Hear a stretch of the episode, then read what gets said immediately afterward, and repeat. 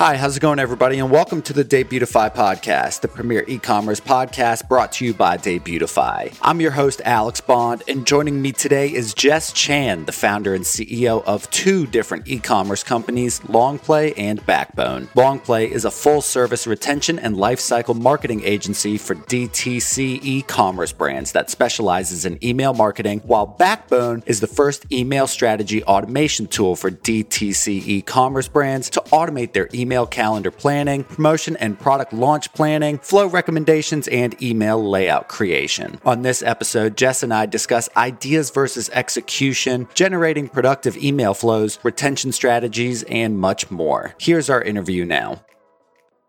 Jess, welcome to the show. Thanks for having me. I'm so excited to be here. Absolutely. We're very happy to have you. So, first things first, why don't you tell me a little bit about your company, Longplay? Yeah, so Longplay is a full service retention and lifecycle marketing agency for D2C e-com brands. And all that means is we specialize in doing email, SMS, direct mail, but also overall retention strategies, customer lifecycle strategies for D2C e-com brands. So we've worked with brands anywhere from zero to you know, 500 million in annual revenue and every kind of industry and product under the sun that you could possibly imagine. And we we actually got our start in email, but now we um, brought it out to, to all the retention channels because that's direct mail, things like that. There's a ton of opportunities for e-com brands these days. Cool. Well, we'll definitely dive into the email side of things a little later in the show. Can you give me a general overview of some of the services that Longplay provides or can provide to its clients? Yeah, for sure. So most of our clients come in for full service email marketing. So really, we have D2C ecom brands come in. Um, typically, they have some baseline level of email marketing done, or else they typically start off with Backbone, which is our email strategy automation tool. But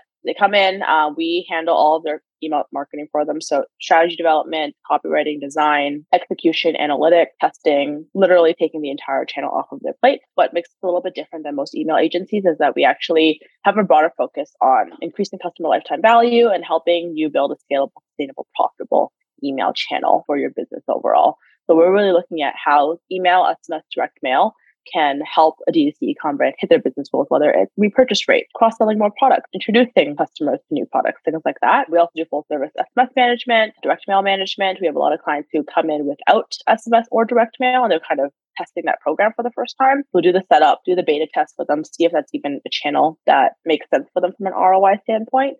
And then we also do a lot of consulting around overall retention strategies, such as building a referral program, loyalty program, how to increase your customer lifetime value. And we also do some kind of more one off projects, such as like an email program audit and strategy development and things like that for, for teams that have that in-house team that can execute on it. They just need a little bit more strategic direction. Instead of kind of taking the reins on the full large scale retention of an entire company, y'all also have the capability to just do one-offs is what I'm hearing you say. Yeah, exactly. When a team, you know, teams have that in-house team that can execute, they just need a direction. Um, then those one-off projects are perfect because we kind of are that catalyst to point them in the right direction. Sure. I think that's smart. So according to your website, longplaybrands.com the way in which you provide you know this multitude of services. And again these are these are like microservices for a longer play in retention. And they're segmented into kind of three categories of strategy creative and operations. So to break it down step by step well, we can start with strategy. What are some of the factors and variables that you look at with a client during that initial onboard meeting? Oh, that's a great question. So our onboarding process is actually probably one of the most thorough ones you'll probably get from an email agency because email is meant to be, be a catalyst in the channel to help them grow their broader business. So we typically look at things like obviously the type of industry they're in, the type of products they sell, but also what their current customer lifecycle map is and what where the customers are typically dropping off. And this is an area or a way of looking at their customers and their business that most most of our clients are kind of being introduced to for the first time when they're working with us. So we'll map out your numbers such as when a new customer comes in, you know, what's your list size, but also how many of them end up converting into a purchase or how many, how many of them don't. How many of them stop engaging after six months with your emails? How many of them continue engaging? But also your customers who make a purchase, what percentage of them actually go on to make a second purchase, who actually go on to make a third purchase? How many of them upgrade to a subscription? Things like that allow us to, most brands are kind of losing their customer base the most. So commonly with ecom brands, we find that ecom brands are really focused on increasing their repeat purchase rate. but they're focusing on getting customers to make three, four, five purchases when in reality, most of their customers, they can't even get to making a second purchase. So that helps give us an idea of the hotspot strategy of where to focus our, our t- attention and resources. So that's an example of kind of the types of information we'll look at. Um, we'll also look at information in terms of the probability of certain products being cross sold together. So if someone buys product A, do they and we want to get them to make a second purchase? Is there a higher, higher probability of them making a second purchase if we recommend product B, C, D, E? What does that look like? Um, so those are again a few, few examples of like the type of like more granular business specific data that we'll look at when we're building a strategy. But obviously, broadly, we're also looking at number of products they have, the types of products, the customers that they're speaking to, all the usual kind of marketing marketing boxes. No, that sounds intensive. How do you ensure that your your suggestions are taken into consideration and that you know you and your client are on the same page. I can imagine sometimes in that initial meeting it, it, really is trying to build chemistry fill each other out. I mean does that require a lot of trust in the process or are clients uh, already generally receptive to to trying new things because that's why they walk through the door to begin with? Yeah that's a great question. So our um our audit strategy development which is the process we go through before we even sign any sort of like contract or any working agreement that that process is usually an hour and a half. These days, it's almost like a two hour long call where we literally lay out our entire process. Here's how we operate. Here's how here's the numbers we look at. Here are the numbers and opportunities that we're seeing for your, your account specifically. So I think that helps build a lot of trust in how we work we really believe in transparency. We really believe in communication with our partners. Um, so there's nothing that we do that we kind of hide behind the mask of, well, these are just best practices. Like we just know better. We always try to explain every single thought process. And then during the onboarding process, we have two calls as just us asking questions, just peppering them with questions for like 90, 90 minutes. Our team is running through all their social media accounts, their Amazon reviews, all of their behind the scenes data. And then we're developing a strategy roadmap for them. All of this is still during the onboarding process. And during that strategy roadmap, that's usually a 90 to two, 90 minute to two hour call. And that's where we get to have that collaborative space. But typically by the time we get to the strategy roadmap, we've had three, four hours of calls at this point. Our team has been through all of the data. We're explaining everything that we're doing and our reasoning behind it and why we're doing it. Um, that we by that point we typically have a lot of trust with our clients. That being said, we always we're always the first ones to say like they're still the experts in their own business and very much needs to be collaborative. We want their expert opinion, but it's our job to bring to them an idea first for them to kind of at least adjust or or have suggestions. And then you have to have the tougher skin to be able to be okay if they're yeah. like, we're not into that. I appreciate the idea. I totally get that. So, w- what are some of those initial suggestions that that are made, maybe more generally across the board, regardless of client, or maybe any strategy that could be overlooked by a typical client? Yeah, that's a good question. It's funny what you mentioned the tough skin because uh, we always say with our team, um, especially our strategists, that like if you're going to be in marketing, the best marketers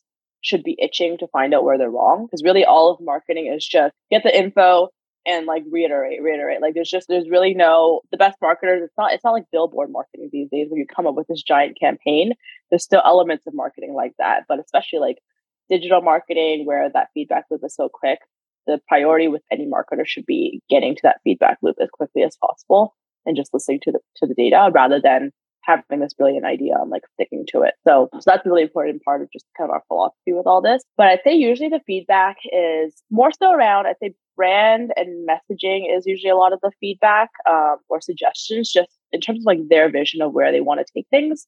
So typically in our strategy, we'll present suggestions in terms of how specific set of emails, email campaigns flows can be presented. And you'll usually that that's when they'll have different ideas in terms of like, hey, here's actually where we want our brand to be in like two, three years. What if we do this instead? That's usually a big chunk of feedback. Or sometimes when they start seeing some of the creative and strategy, they'll remember like, oh no, our, our customers really respond really well to this type of stuff. Or what if we tried this type of idea instead? Um, or like, you know, our customers usually post this t- these types of questions. So we should adjust the type of messaging. That kind of thing where it's very nitty gritty, day to day, like really understanding the intimacies of how your customers interact with your brand and your products. Those that type of information typically comes out in this like strategy development process, but it's very rarely to do with the actual like email strategy itself. It's it's kind of more of that initial building the relationship more than it is kind of concocting a plan a little bit. Exactly. Exactly. And like we're all humans. So typically with ideas, it's like when you when you see someone's ideas and you have more ideas versus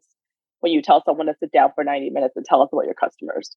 You're obviously going to miss miss certain things and totally. get certain parts. So it's just part of that again iterative process. Awesome. So moving on to the the creative side of things, is your team more adept or capable at complementing an already established brand identity or messaging campaign, or are they better at sculpting a new one? Oh, that's a great question. Honestly, we have really gotten both. Typically, our clients come come in with, I'd say typically as in like, you know, 75% of the time. Okay. Um, clients come in with a pretty pre-established brand because they're at this point they're usually a decently sized business, but a lot of them don't even have don't have brand books or anything like that yet. They they just they just have you know their usual website and social media and things like that. They've already been working off of, and those types of clients, our brand does, or our team does an amazing job at kind of evolving their brand while keeping keeping the essence of the core of it. And I'm not talking about like fonts and colors and things like that, but really just around how do we present the brand and and position the brand as a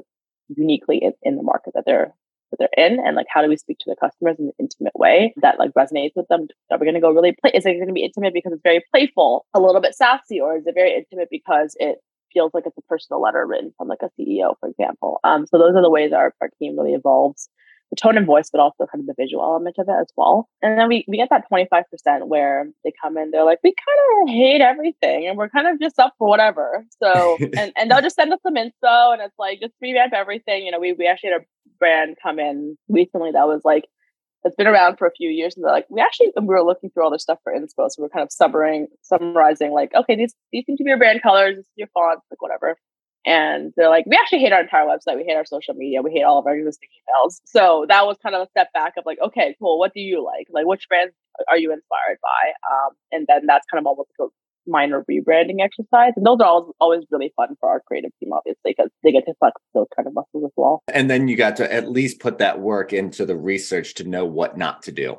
So so stay yeah. away from this in-house style at the very least. Exactly. It sounds kind of like y'all are in the process of polishing and furnishing. That's kind of like my my way of rationalizing it is like polishing an already in-house style. But I, I think the being able to kind of split it up like that, maybe 75, 25 is that 25% of the time, your team is able to kind of like run wild a little bit and, and sow their oats. So then they can get back to kind of just like catering to exactly. the client's in-house style. I imagine it, it prevents them from just kind of like I don't know, getting boxed in a little bit in terms of playing by someone else's rules. Yeah, and at then they like with all ecom brands are going to evolve over time. Even the biggest ones, you know, we've worked with brands that you know became at a hundred million, they became five, six hundred million dollar brands, and in that course of a few years, their brand also evolved pretty significantly. So it, it's just part of the process. Very rarely do we see a brand come in and they just have like everything solidified and everyone's on the same page of, of what this looks like. I mean, I always say like I always struggle to use the word agency for us because for for me, like I was previously the CMO of a D2C ecom company, and Rachel Neidecker, my my COO partner at Longplay, she used to be the, COO at D2C ecom company. So everything that we've built has been about like if we had an in-house, like our dream in-house email team, how would they behave? how would they work? And then you so then they get some of these funky things where it's like, hey, why is an email agency kind of doing like these minor rebranding things? It's like, well, because if you're evolving your brand and you had an in-house email team, this would be part of the process. So that's what, kind of why there's, there's certain areas that might seem a little bit out of scope from a typical email agency, but that's also kind of how we really partner with our clients to have those like long-term relationships where we can work with them for years because we're kind of evolving alongside them um, and, and the partnership as well. I think it's a great idea because it also then shows that y'all understand that process from beginning to end. And and that's kind of you know the layout of this conversation is that if if if y'all are understanding instead of just making something that fits your personal email campaign then it might not be as executed and i think people are going to take it a lot more seriously when it's personalized and it's already fitting and, and shaping and molding their brand uh, messaging and identity. I think that's really um, creative. So, uh, how much does general aesthetic trends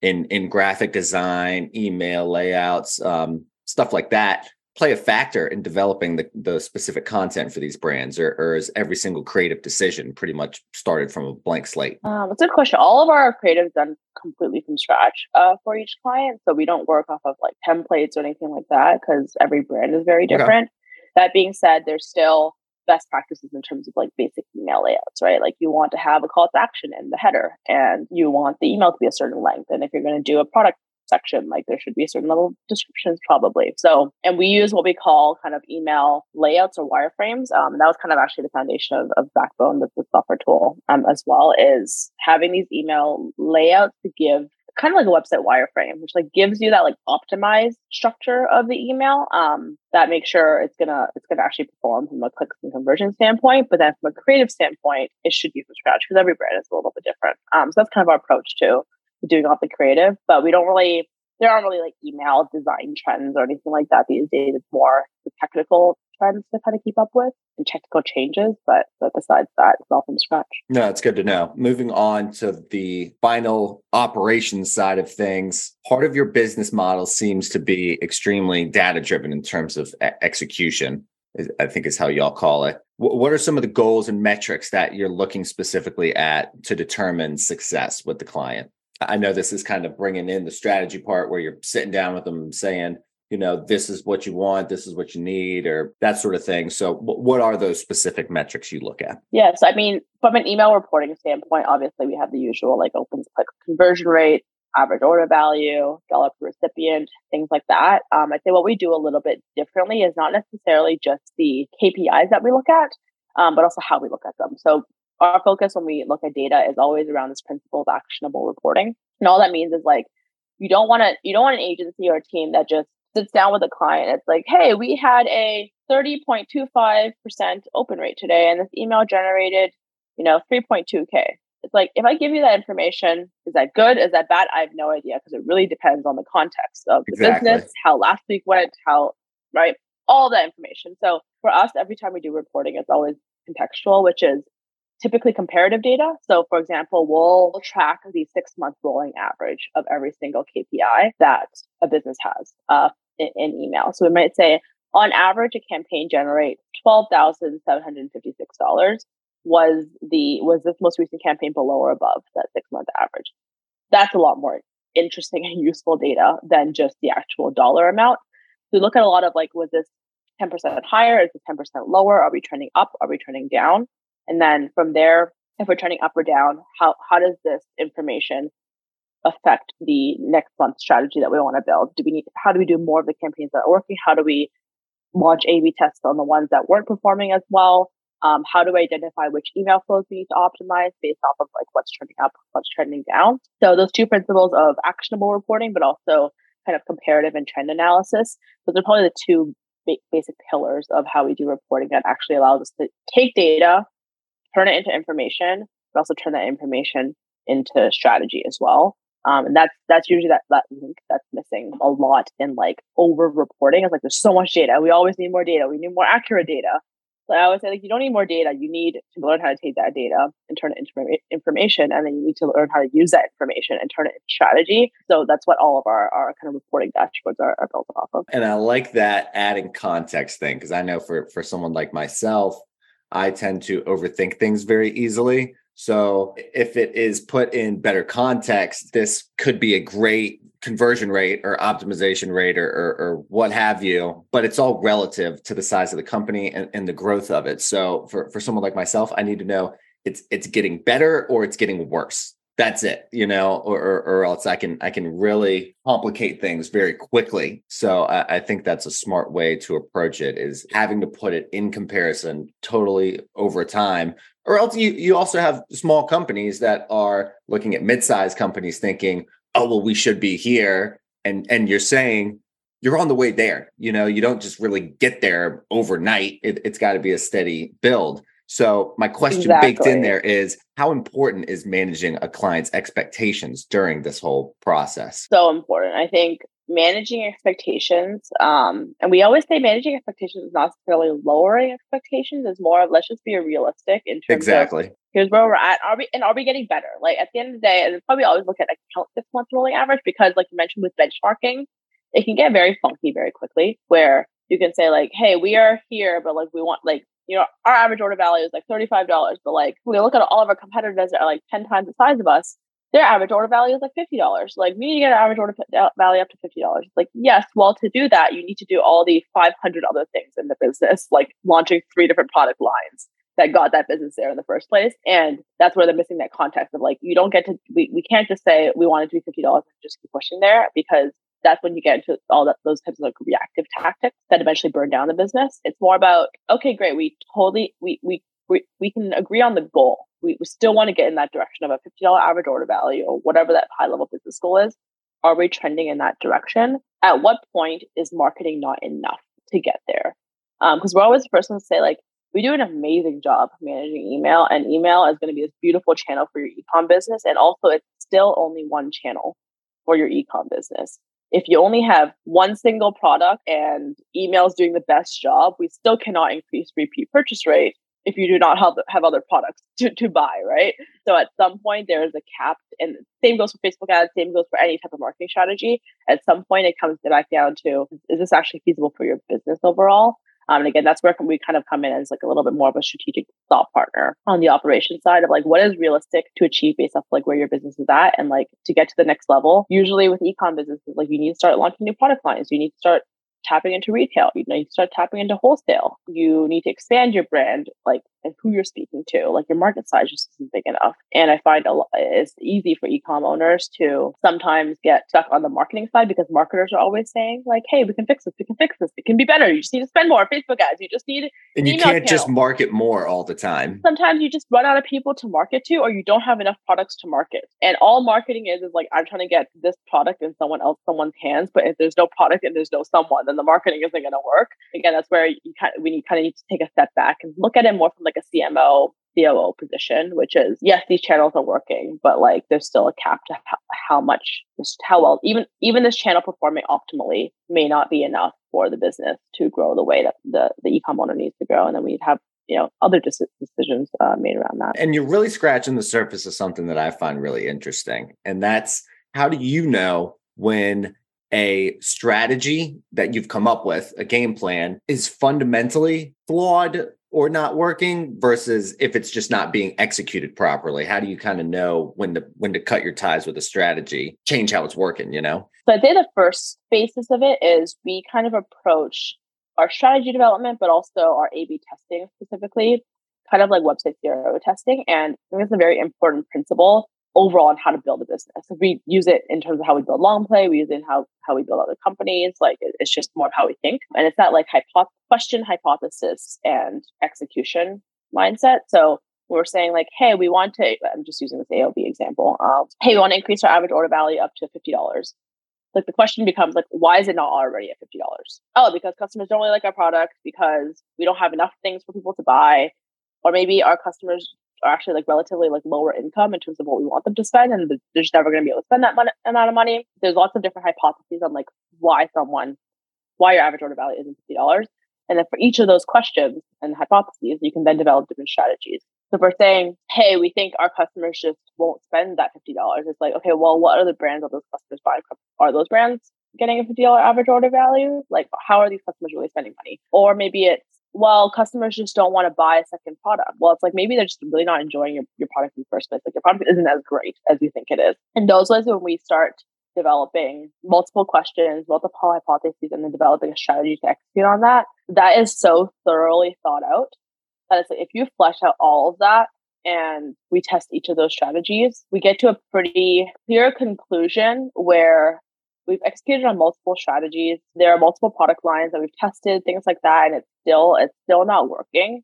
I think there's something it, there's an issue in the business model itself rather than just the marketing strategy. Because um, I'd say typically when it's this methodical, the cracks begin to show pretty quickly in the process um, because you start seeing like, hey, we can't really find an issue in how this was executed all the way through. Like this is on brand there's really nothing crazy that we're doing here in terms of like the offer or anything like that. Um, we always kind of start out with the lowest risk way to like test out the strategies. For example, if we're like, hey, we want someone, we want to increase more more conversions. What if we do a discounting strategy? Let's start off with the simplest discount possible. Let's see if people will even buy if, if discounting is the issue. Um, if it is, then we can increase the complexity of that strategy. But I find most marketers kind of get caught up in the tactics, and that's why they are something won't work and it's like does, the tactic not work or does the strategy not work? Um, but the strategy but the strategy should be deeper than tactics. The strategy is the principle of like here's a hypothesis on like why we're not where we want it to be. That hypothesis is proven wrong then you know some you still gain information of like oh our business just doesn't operate this way. Like our customers don't want to interact with us in this way.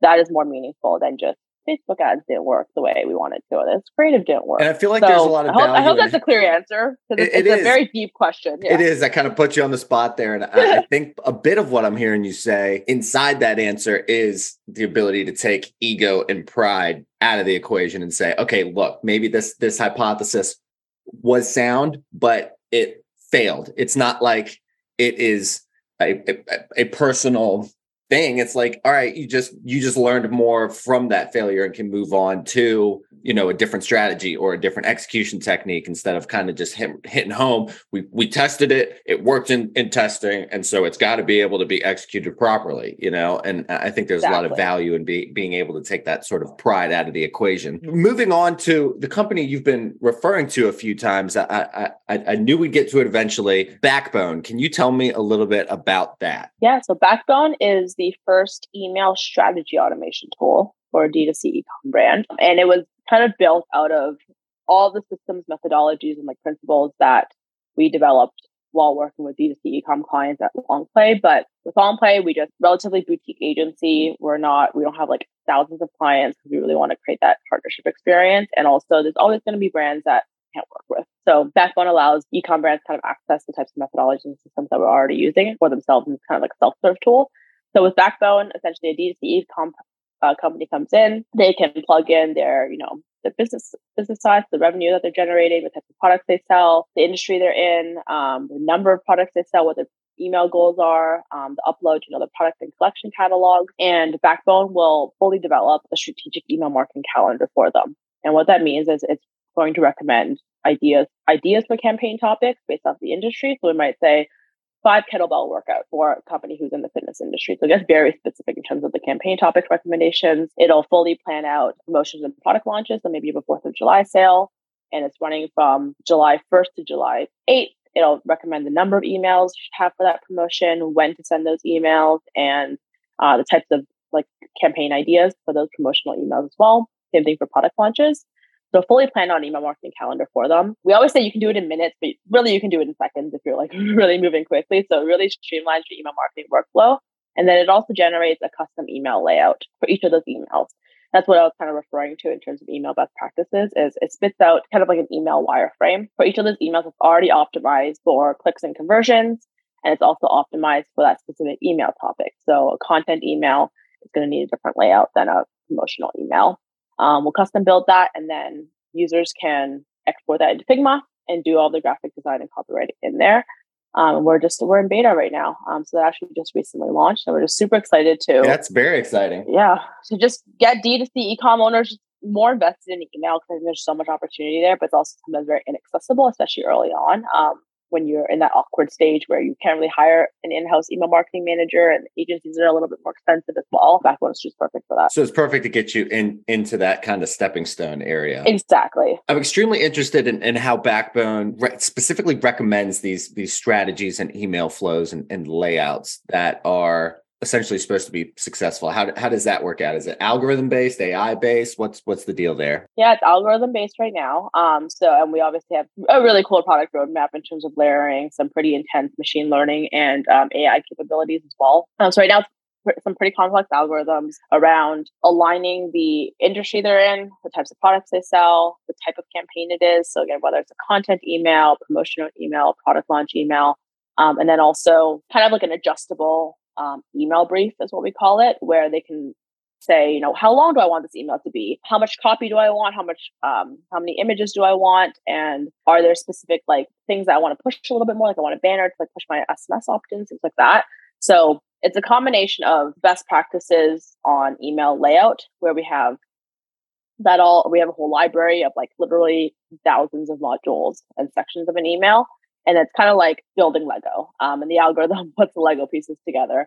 Um, but there's so many options that I think I don't even know the numbers, but I think it's there's like 10,000, 15,000 different possible email layouts that can be generated. Um, and the algorithm's job is obviously make sure we're generating one that is optimized and makes sense for that particular industry type of product campaign type. No, that's fascinating. And I love Lego, so I'm convinced. Is this project backbone seamlessly interwoven with your strategies at Longplay, or is, is it something that is more designed to empower the entrepreneur independently separate from from Longplay? Yeah i'd say it kind of it empowers the entrepreneur and like kind of the small team at first and again like we're in our we're in our beta stage and like there's only so much more to come. Um, i'm just so excited about this product roadmap. So i think as backbone gets gets more and more complex we definitely can see 100 million dollar brands using um, using the product to empower their in-house teams as well and at the same time Longplay is going to get more sophisticated, right? Like our these algorithms have um, have been tested and, and developed, but our team has been tested and developed over years. So our team and they're and they're human. So our Longplay team is a level of sophistication higher than the tool, and we'll continue we'll continue kind of that cadence. The tool will get what's more sophisticated, but our team will also get more sophisticated as well. And I think there'll always be a room for kind of retention lifecycle consulting and and support that software is just not the technology is not there to to really automate yet. So we, we kind of see backbone and Longplay kind of like that one two punch. Um, you might outgrow backbone and come over to Longplay and need that human support, but also you might work with us at Longplay for a few years and like things are good to go and you now have scaled out and have an in-house team and then you, you need backbone to kind of empower them. So it's really just a kind of fluid uh, one two punch. No, that's great. And that kind of leads me to my next question. It sounds like it's not now and I don't want to fear monger or cause panic or anything like that. But is software like Backbone going to maybe eventually become the new normal in, in the future of you know retention growth acceleration strategies as opposed to you know your standard growth agencies i mean what's the the long play for for a company like backbone so with backbone i mean we again there's so much we're, we're just in the tip of the iceberg like to me um, I see us as like we are the tool is already freaking amazing and people love it, but it's only like five, 10% of its capabilities. Oh wow. Cool. So okay. there's so much more, more opportunity. And what's gonna happen with with Backbone is and like how it's going to disrupt the email agency and retention agency is the same same space as the how Facebook algorithms kind of disrupt the Facebook ad industry, right? So with Facebook algorithms, like we kind of we don't really think too much about it where we're like, yeah, it's essentially Facebook algorithms are like are so advanced now with they're doing all of the bidding, they're doing all the targeting for us. Like agencies are ad, ad buyers are not sitting there selecting their audiences and like trying to hone in on on that that part anymore. And they're it's more about the creative. And same thing with email agencies where the algorithms are streamlining the strategic thinking part of it. And like, yes, there's going to be some people where that's all of the skill sets that they have, and they might and they might need to find a different area of marketing focus on. But also, the best ones are the ones who are going to continue evolving, and then they'll just have the space to not repeat be repeatedly doing the same things over and over again. You're not needing armies of people and like a VP of marketing sitting there drowning in data to try to figure out how to adjust the strategy they're actually thinking at a higher level. It's more about clearing up bandwidth for the best people to operate at a higher level. Just like there's still incredible ad buyers out there. No matter how much Facebook algorithms and and all of that continue to innovate, they just get better. The best ad buyers now just focus on creative and like how to uniquely catch the attention of of their audience and figure out what's going to resonate. They're not sitting there like bidding on how on every single ad and things like that. Um, so I think it's it's, it's going to be the same thing with with email, whether it's like marketing teams or uh, email agencies as well. No, I think that makes a lot of sense. And I heard something. I think it was last week. Um, I can't remember what I was watching, but they essentially said it's not like algorithms or AI will will replace people, but it's more like the people who are willing to work with the algorithms and the AI will replace people who aren't willing to work with that sort of stuff. I love that. That's a great way of phrasing it. And I think it also brings up when I think IBM had Deep Blue and like the the chess the chess like machine learning um like robot. This was like back in like the 1990s, and they had like obviously the robot play against the human, and the robot won, but the human and robot combination beat everything. And that's that's what we're aiming for. It's like backbone is meant to be the literally the backbone of your business or your your agency. It is an enhancement tool, not a replacement tool. Um, but it's really up to the human whether it's a replacement tool or not. You know exactly. And, and and look, I also have to say, do you come up with these names for the, for these companies because both of those are like really really Thank good. You. I'll tell you that much. I, I, I love Longplay backbone. It tells you everything that you need to very easily and efficiently. I appreciate it. It's funny. I only get like, these are like my only two good business name ideas. Like anytime anybody else tells me to come up with a name, it's terrible. And I, I think I literally tweeted recently where I was like, I only have two modes, which is I come up with a name on the 11th hour. And that was the same with backbone and Longplay kind of came at the 11th hour. Or I also have a running list of names that are like words that are so good. I'm like, I'm just gonna start a business one day just so I can use this word because it's such a good word. but I'm like, I, if you tell me that's how a business name, it's so difficult. But yeah, I like backbone. I like Longplay. I'm a huge fan of like the the two syllable words as well. And I feel like it's it's a messy idea to start with a, a name and then create a brand around it or something. I feel like movies do that all the time, where they come up with a name of a movie and then try to make the movie around that really cool sounding name and it doesn't exactly work. Yeah, you can kind of tell like they're really stretching the theme. Exactly. Before we wrap up, I always ask this final question of our guests, and that's essentially regarding the importance of work life harmony. One of my guests earlier, um, very, very recently, Eric, said he liked the word harmony more than balance and and, and i appreciate that so i'm going to steal that from him. In the e-commerce industry generally entrepreneurs are operating 24-7 365 what are your hobbies and interests that you practice to have a more stable work-life harmony instead of just e-commerce or industry based i'm going to do a roundabout answer to this. So i think one of the methods so people always think i work a lot longer more than i do um, because people are like, you're probably working like 100, 120 hour week. I'm like, I'm not anywhere close to that. And it's not because I'm not working, like putting in, you know, the work around it, but it's more so, especially as entrepreneurs, I think we're like fundamentally a little bit more creative and strategic. Creative and strategic should be where we're spending most of our time.